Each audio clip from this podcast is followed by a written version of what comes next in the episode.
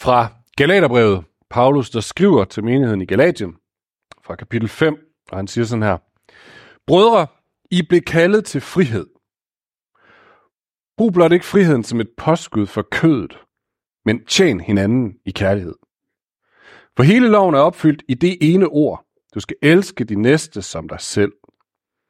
Men hvis I bider og slider i hinanden, så pas på, at I ikke æder hinanden helt. Hvad jeg mener er, i skal leve i ånden, og ikke følge kødets lyst. For kødets lyst står ånden imod, og ånden står kødet imod. De to ligger i strid med hinanden, så I ikke kan gøre, hvad I vil. Men drives I af ånden, er I ikke under loven. Kødets gerninger er velkendte.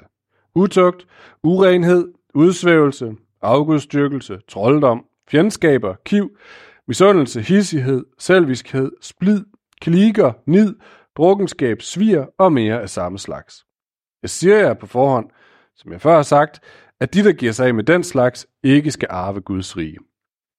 Men åndens frugt er kærlighed, glæde, fred, tålmodighed, venlighed, godhed, trofasthed, mildhed og selvbeherskelse. Alt dette er loven ikke imod. De, som hører Kristus Jesus til, har korsfæstet kødet sammen med lidenskaberne og begæringerne. Lever vi i ånden, skal vi også vandre i ånden. Lad os ikke bilde os noget ind. Lad os ikke tire og misunde hinanden. Amen. Det er en god tekst. Øh, måske lige starte med en disclaimer. Jeg kommer lige direkte fra en vandretur det sidste døgns tid. Det er derfor, jeg har sådan lidt noget underligt tøj, for jeg synes ikke, det var min opgave at slæve ekstra sko og bukser, de der 25 km. Så det blev det her. Men det var en, øh, en flok mænd, som øh, havde sat hinanden stævne der i går morges i Forborg, og så gik 25 km og sov i frostværet øh, sammen. Og så stillede vi hinanden et spørgsmål undervejs. Og det var et godt spørgsmål, synes jeg, for jeg selv formulerede det. Øh, nemlig det her meget simple spørgsmål. Kære ven, hvad skal der stå på din gravsten? Du kan også formulere det lidt mindre morbidt. Hvem vil du egentlig gerne være? Eller hvad for et aftryk vil du gerne sætte med dit liv? Det er et godt spørgsmål, ikke? Det er et godt spørgsmål at stille sig selv en gang imellem. Lige stoppe op og sige, hvem vil jeg egentlig gerne være? Hvad skal mine børn sige om mig? Eller mere ned ad samme skuffe, ikke? Og det sjove er, at det bliver aldrig uaktuelt. Uanset om du er 20 år, om du er 40 år, om du er 60 år. Så det, så det er et dybt spørgsmål, og et vigtigt spørgsmål. Jeg skal nok lade være med at referere, hvad der blev sagt i går. Øhm, men det var det spørgsmål, vi stillede hinanden. Dem er der var til øh, Fyns Valgmedigheds årfest for et par uger siden, øhm, ved at det er sådan et tema, som jeg også har taget med mig ud af min årlov. Jeg havde årlov i oktober måned og læste nogle ting. Til den der årsfest, der refererede jeg en bog, og noget i retning af øh, den bog, der siger, Jesus han kom, fordi Gud havde set verdens nød og lidelse. Jesus kom for at skabe en revolution imod ondskabens magt her i verden. Og han gør det, eller han fortsætter det, gennem forvandlede hjerter, der lever på en anden måde, sætter nye aftryk. Så mennesker, der møder Jesus, kommer til tro og begynder at sætte nye aftryk i deres liv. Hvem vil du gerne være? Og I ved, hvordan det er, når man først er blevet opmærksom på et eller andet, så ser man det alle steder, og jeg kunne ikke læse dagens tekst i Galaterbrevet uden at se det samme tema. Så nu er det altså den tråd, jeg lige jagter igennem den her tekst, vi lige læste. Så, så lidt sat sådan lidt en skæv vinkel ind, så kan man sige, at Paulus han lidt indirekte stiller det her spørgsmål til galaterne. Hvad for en slags mennesker vil I være? Hvad for et aftryk vil I gerne sætte? Skal det være aftryk af jeg selv af kødet, eller skal det være aftryk af Jesus, af ånden? Hvad skal der siges om jer, når I ikke er her længere? Men han er flink, Paulus, for han spørger dem ikke bare om det her spørgsmål, han fortæller dem også, hvordan kan det blive anderledes, hvordan kan det blive, som I drømmer om det. Så det skal vi snakke om. Men først så, bare lige for at komme den vinkel ind på teksten, så stiller han dem det her spørgsmål. Eller han siger, eller ikke et spørgsmål, han siger, brødre, I blev kaldet til frihed. Det er det første, der stod. Så han siger, at, at følge Jesus, det er et kald til frihed. Det er at blive sat fri fra at skulle leve op til noget, fra at skulle prøve på at bevise et eller andet, for at vise, at jeg er god nok, for at skulle leve op til noget hos Gud. Nej, det er at blive sat fri for alle de forventninger og krav. Og hvis vi læser resten af Galaterbrevet, så ved vi, at det var lige præcis en kamp i den her menighed, for der var lusket sig nogle andre forkyndere efter Paulus og sagt, som sagde, ja, det er rigtig godt det der med Jesus og frihed, men der er lige et par religiøse krav, I skal leve op til for at vise, at I virkelig mener det her seriøst. Og Paulus var nødt til at tage til genmæle, og han skælder ud i det her brev. Han skrev det nok også som noget af det første, så han var ung og fyrig. Så han skælder dem ud og siger, prøv at niksen biksen. Hvis der er det mindste, som vi skal leve op til, så er det hele jo forgæves. Fordi så er det igen et spørgsmål om at måle, og er jeg nu god nok, og har jeg nu gjort det rigtige? Og det var netop derfor, Jesus kom, sagde han. Fordi vi ikke er gode nok. Fordi han gjorde det hele. Han har gjort alt. Så det er vigtigt, det her, siger han. Så I er sat fri, det er det første, han siger til dem. I er sat fri. Der er ikke andet at sige. Men så stiller han nogle spørgsmål. Så siger han, så hvad vil I bruge den frihed til? Nu står du der. Du er sat fri fra at skulle leve op. Hvad vil du bruge din frihed til? Hvad for nogle spor vil du så sætte? Hvad skal dit liv lugte af? Og spørgsmålet er ikke anderledes til os i dag. Vi har mødt Jesus, får lov til at følge ham og blevet sat fri fra at skulle leve op til alt muligt i forhold til Gud, i forhold til mennesker. Og spørgsmålet er det samme. Så hvad vil du bruge din frihed til? Hvem vil du gerne være? Jeg kom til at tænke på øh, Pinocchio. Godt husk den der lille dukkemand af træ, ikke? Øh, som jo, fordi hans far, snekeren Geppetto, drømmer så meget om et barn, og ønsker det, så kommer der en ønskefe, og så bliver øh, Pinocchio halvvejs et barn. Han bliver sat fri for de her snore, og kan gå og tale, og der er ikke nogen bånd, der binder ham, og han kan alle de der øh, ting med sin arm. Øh, og så drømmer han om at blive en rigtig dreng, ikke at træ længere. Så, så han har fået sin frihed. Hvad skal han nu bruge den til? Og så møder han de her to lumske fyre. Den her, øh, hvad hedder han, Mikkel From og Katten, som jeg ikke kan huske, hvad hedder. Og de siger, jamen, du skal da bare, du skal da gøre, hvad du har lyst til. Skide med det der skole, nu skal vi ud og have det sjovt. Du er jo sat fri, du kan jo gøre, hvad du vil. Og øh, så tager de i cirkus og arbejder i cirkus og ryger cigar og, og hvad de ellers gør, dropper skolen. Og til sidst så, så opdager øh, Pinocchio sig selv med cigaren i munden, men han er ved at blive til et æsel på den her ø, Pleasure Island, som den hedder på engelsk. Den hedder vist Tjekkeland på dansk, men Pleasure Island er bedre, ikke? Han har forfulgt pleasure, fornøjelsen. Det han har lyst til. Kødets lyst, som Paulus, Paulus kalder det her. Så han har brugt sin frihed til bare at forfølge det, der er lækkert, det jeg har lyst til, cigaren. Og så stopper han der og tænker, men det var jo ikke det, jeg ville. Jeg ville jo være en rigtig dreng. Og han når at skifte spor, og så begynder han at lede efter sin far, øh, Geppetto der, som er blevet spist af en kæmpestor val, der hedder Monstro. Så, så hvad hedder det ikke, Paulus, så Pinocchio. Han redder sit liv, eller han redder ikke sit liv, han sætter sit liv på spil ved at ro ud og, og blive spist af valen for at redde sin far. Og han redder ham, og på vej tilbage, der dør han, eller han bliver i hvert fald, han er lige ved at drukne. Og så kommer den gode fe, og så siger, siger noget i retning af, du gjorde ikke det, jeg kan ikke huske, hvad han siger, men altså et eller andet i retning af, nu gjorde du noget godt, nu jagtede du noget større, og så bliver han en rigtig dreng. Så bliver han en rigtig dreng. Og det øh, er måske lidt, lidt plat at tage det ind her. Og jeg ved ikke om ham Kolodi, der skrev den oprindeligt, før Disney fik fingrene i den. Han har læst Galaterbrevet 5, øh, og måske er det sådan lidt overtydeligt og lidt plat, men på en eller anden måde kan det måske hjælpe os lidt til, til at se det her spørgsmål, Paulus stiller. stiller. Du får din frihed. Hvad er det, du vil bruge den til? Altså, hvad vil du jagte? Er det kødets lyst? Er det cigarerne? Eller er der noget mere til dig? Er der noget andet, du vil med dit liv? Øh, men det sjove, Paulus han er heller ikke bange for at være sådan lidt overtydelig. Overtydelig. Øh, så han slutter det afsnit, vi læste, med sådan at riste op for os. Så du kan vælge to veje. Du kan vælge den ene vej, der er resultatet. Det aftryk, du sætter.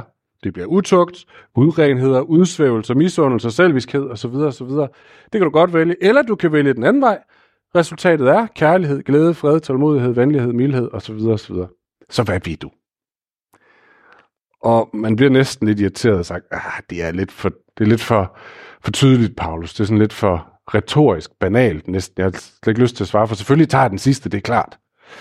Øhm, men det, det, det, det, det, han stiller dem for. I har fået friheden. I må vælge, hvad I vil.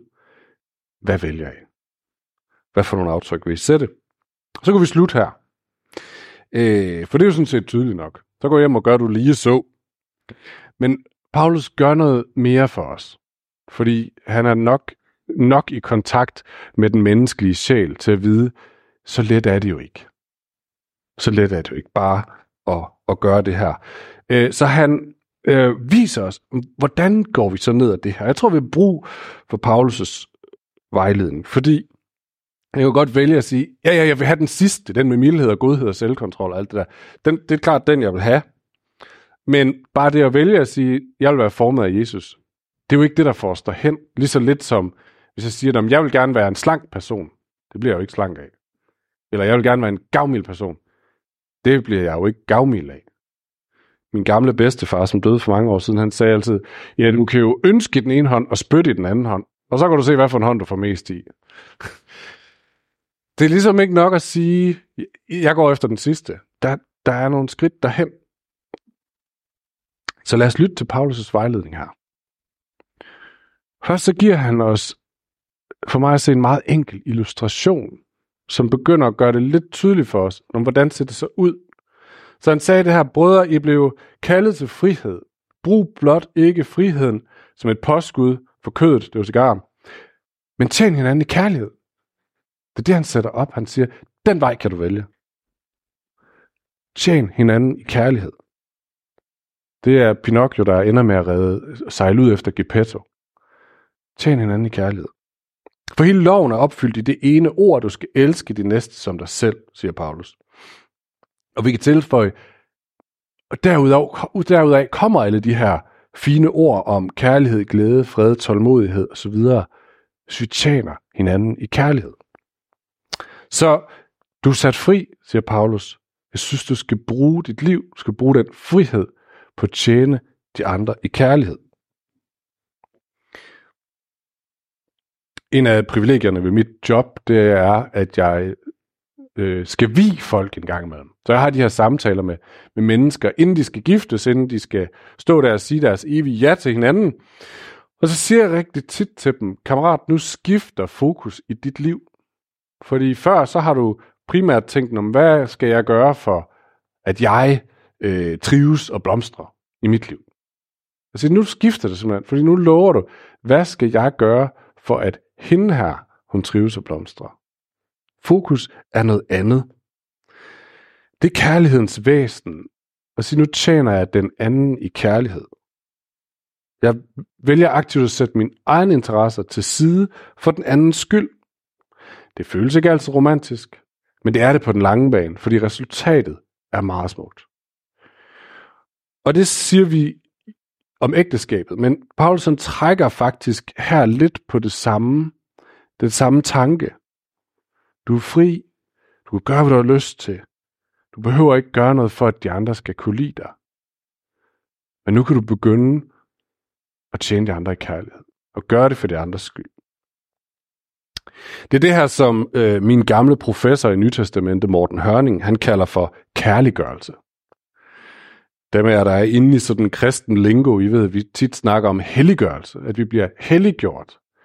Øh, og Morten han siger, at vi kan også snakke om kærliggørelse, at vi bliver kærliggjort. At Gud arbejder i os for at gøre os kærligere. Og ikke sådan romantisk forstået, at vi alle sammen bliver sådan nogle sukkersøde Adonis med hjerteøjne, som er i så bløde og søde. Nej, men at vi begynder at sætte os selv til side for at tjene den anden.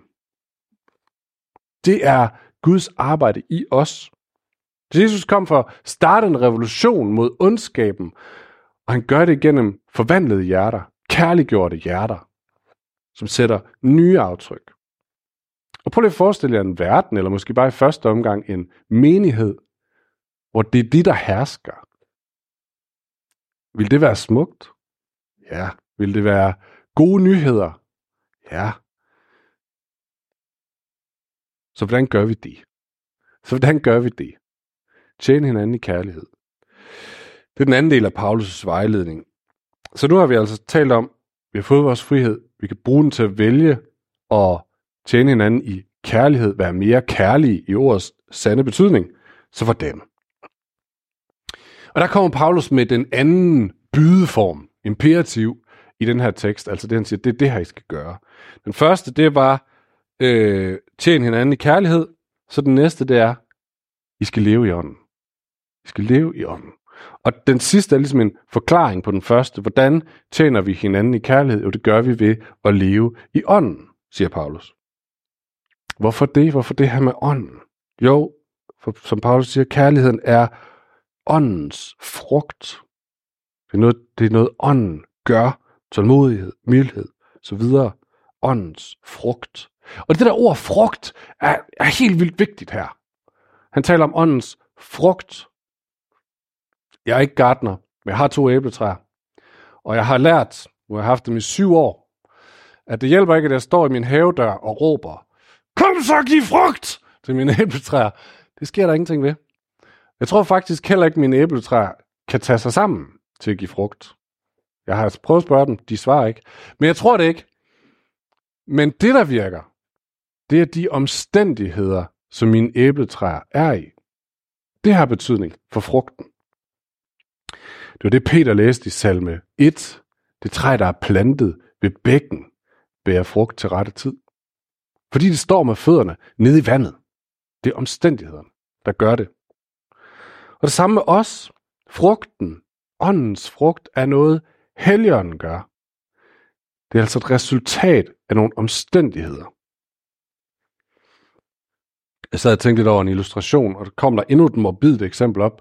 Øh, jeg håber, vi kan komme os over det er lidt morbidt, for jeg synes egentlig, det var godt. Øhm, så når politiet fanger en forbryder, og vi læser om det i medierne, så er der tit sådan en profil af vedkommende, hvor de sådan har spekuleret i, hvad, hvad er han for en type? Og så siger de, at han fulgte de her YouTubere. Han så de her ting på YouTube. Han var en del af de her organisationer. Han øh, fulgte de her folk på Instagram. Han læste de her bøger. Underforstået, det er det, han er formet af. Det er de omstændigheder, der har været med til at skabe ham, og dermed skabe den handling, som han nu er fanget for. Og det er jo sandt om dem, som ender i fængsel. Men det er jo lige så sandt om alle os andre. Vi bliver bare ikke lige udstillet i se og hør for det. Frugten af vores liv er et resultat, ikke nødvendigvis bare af vores beslutninger, men af de omstændigheder, vi lader os forme af. Øh, jeg var i Afrika, i Kenya for nogle år siden, og øh, der sad jeg inde i sådan en meget stor kirke, øh, sammen med en masse kirkeledere. Det, der var sjovt, eller det, der slog mig, det var, at den her kirke, som, altså kæmpestor, den var kun halvfærdig bygget. Fordi de byggede, når de havde penge. Så indtil videre, så var de kommet så langt, og når der var nogle penge igen, jamen, så kunne de jo bygge noget mere på den. Og i mit vestlige hoved, så tænkte jeg, det kan man da ikke. Altså, der skal da mindst hænge Arne Jacobsen lamper og være støbt færdig på gulvet. Det, det går jo ikke, det her. Men det gjorde det, det gik da fint. De samlede 10.000 mennesker til gudstjeneste hver søndag. Altså, hvad er problemet? Men jeg er jo formet, og det gik bare meget tydeligt op for mig. Jeg er formet i, hvad der er almindeligt og ordentligt og alt muligt andet, af et meget rigt, overskudsagtigt, vestligt øh, system, hvor det skal være pænt struktureret osv. osv. Og det var de så ikke underlagt. Og ligesom jeg ved, at det er socialt uacceptabelt at henvende sig til andre i toget. Det gør man ikke. Det er unormalt.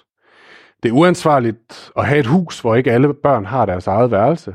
Det, det er forkert. Det er meget normalt, at man skal huske at bo sammen, inden man bliver gift. Det er vi blevet enige om. Eller, som min bankrådgiver siger, det er meget vigtigt, at du har 20.000 i fribeløb om måneden efter faste udgifter. Sådan skal det være. Det er vi formet og dannet af. Og mere eller mindre bevidst, jamen, så bliver det sådan, vi tænker, men det er det almindelige. Det er, det er sådan, verden ser ud. Det, det, det er rigtigt. Indtil vi lige kommer ud til nogen, som siger, hvorfor det? De er formet af noget andet, de er dannet af noget andet. Og vi er blinde for det, fordi vi er formet af det, fordi vi er så påvirket af det. Så det er de omgivende omstændigheder, der er med til at bestemme, hvad for et aftryk vi sætter. Og vores frihed, og det er det svært, fordi det tror jeg, sociologer og psykologer ved, vi er, altså, vi er så formet. Men vores frihed består faktisk i, at vi kan få lov til at vælge, hvad vi vil formes af Vi kan faktisk godt vælge at sige, at den pakke har jeg faktisk ikke lyst til at gå ind i. Vi er allerede sovset ind i den, men jeg vil faktisk gerne et andet sted hen. Jeg vil gerne formes af noget andet. Jeg vil gerne se den her verden og mine prioriteringer og mit liv på en ny måde. Øh, det er svært at vælge, at jeg vil være mere kærlig. Jeg vil tjene de andre i kærlighed. Men noget af det, jeg faktisk kan vælge, det er, hvad jeg lader mig forme af. Hvad jeg sætter foran mig, hvad jeg putter ind i mine tanker. Og det former mig. Og det er det der Paulus pointe. Lev i ånden. Eller som Peter læste i salme 1, øh, om det her folk, jamen det er dem, der grunder på Herrens lov dag og nat. Lev i ånden, lad jer lede af ånden. Så bliver åndens frugt i jeres liv glæde, tålmodighed, fred, mildhed osv. Så tjener I hinanden i kærlighed. Så beslutningen ligger på, lev i ånden. Bliv formet af ånden.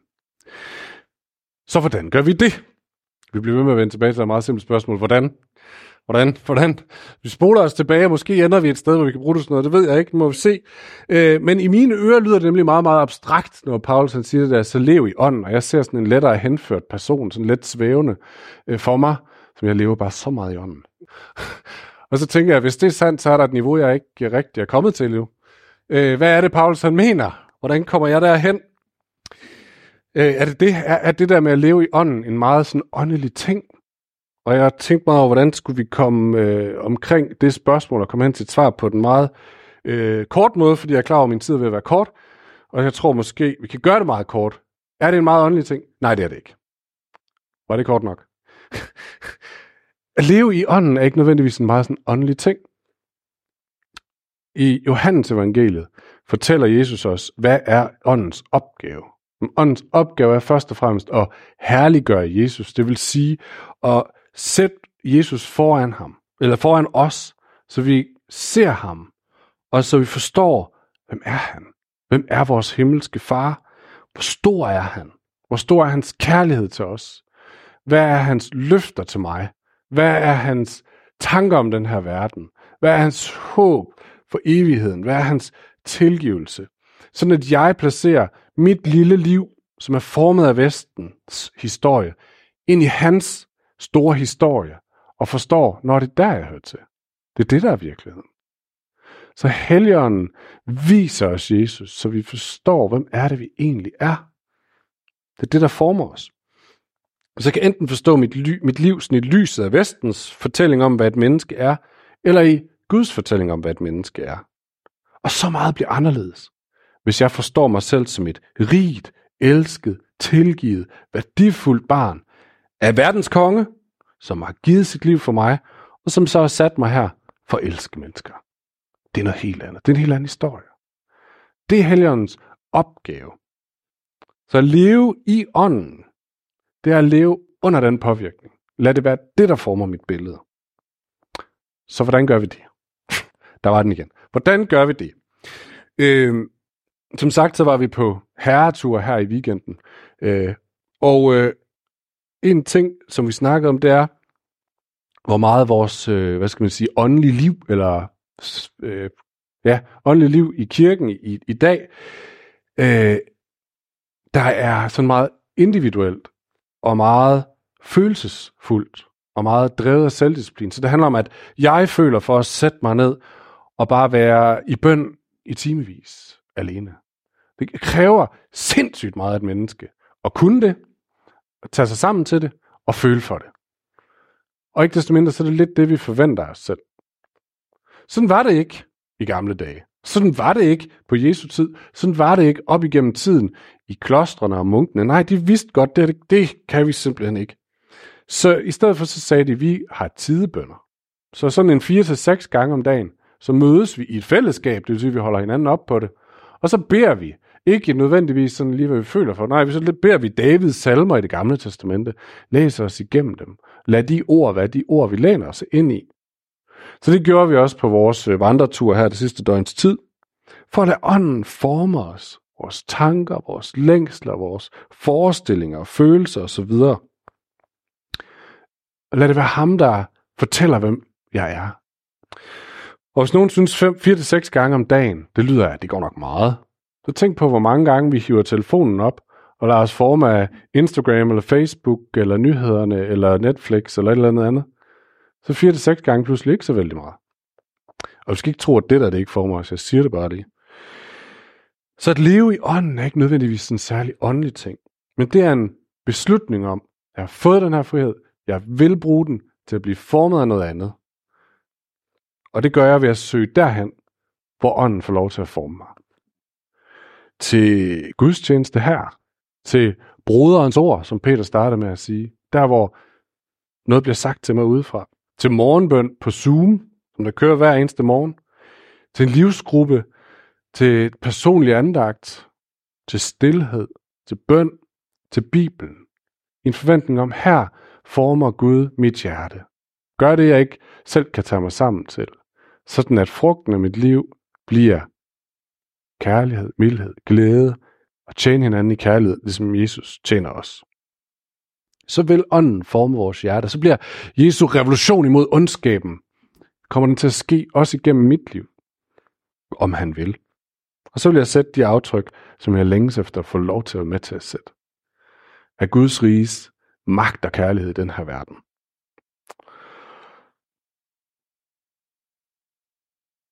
Og hvis det er noget, du tænker det vil jeg faktisk gerne lære. Så lad være med at gå hjem og tænke, så nu vil jeg tjene de andre i kærlighed. Nej, så gå hjem og tænk, så hvordan kan jeg være der, hvor ånden får lov til at forme mig? Og hvis du tænker, at jeg skal være en del af et fællesskab, så snak med dem, der leder øh, Vestfyns øh, fællesskabet her, Christina, Peter, Gert, David, hvem det ellers er. Spørg, hvordan kan man blive en del af noget mere fællesskab? Fordi det er der, ånden får lov til at forme os. Lad os bede sammen. Så Helion, jeg synes, det er gode nyheder, at du har set den her verdens nød og elendighed. Både den, vi ser i Mellemøsten og i Ukraine, og den, vi ser i vores relationer omkring os. Eller den, vi mærker i os selv, der hvor vi desperat tænker, hvad i alverden skal vi gøre? Du siger, jeg har set det. Du kom for at tage livet af døden, da du gav dit eget liv. Og du kom for at skabe en revolution, som går op imod det. Vil du komme og forme vores hjerter, Helion, så vi får lov at være en del af din revolution. Vil du lære os at bruge vores frihed, ikke på bare at forfølge det, vi har lyst til, men at søge at blive formet af dig. Her er det en kamp, men vi beder dig om at gribe os og leder sig den vej. Så vi får lov til hver især som fællesskab at sætte, for, sætte spor af mildhed, tålmodighed, godhed, selvbeherskelse, kærlighed af dig. Amen.